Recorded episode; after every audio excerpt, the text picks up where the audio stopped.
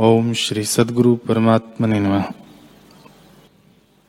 श्री वशिष्ठ जी बोले, ही राम जी, जो चैत्य से रहित चैतन्य घन है, तब चैत्य का संबंध टूट जाता है। जब चैतन्य का संबंध टूटा, तब विश्व का क्षय हो जाता है।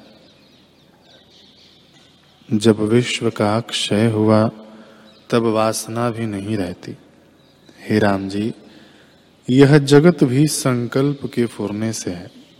जब जीव शुद्ध चैतन्य में चैतन्योन्मुख होता है, तब मनोमात्र शरीर होता है, जिसको अंतवाहक कहते हैं।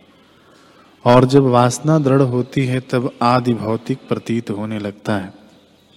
हे राम जी, उसका उत्थान ही अनर्थ का कारण है। जब यह चेतन होता है, तब इसको अनर्थ की प्राप्ति होती है। और मैं मेरा इत्यादि जगत भाषित होता है। जो यह न हो तो जगत भी न हो, इसके होने से ही जगत प्रतीत होता है। इससे मेरा यही आशीर्वाद है कि तुम चेतनता से शून्य हो जाओ और अहंता रूपी चेतनता से रहित अपने बोध में स्थित हो रहो। हे राम जी, मन से ही जगत हुआ है। मन और जगत दोनों मिथ्या और शून्य है। रूप, अवलोक और मनस्कार, तीनों का नाम जगत है।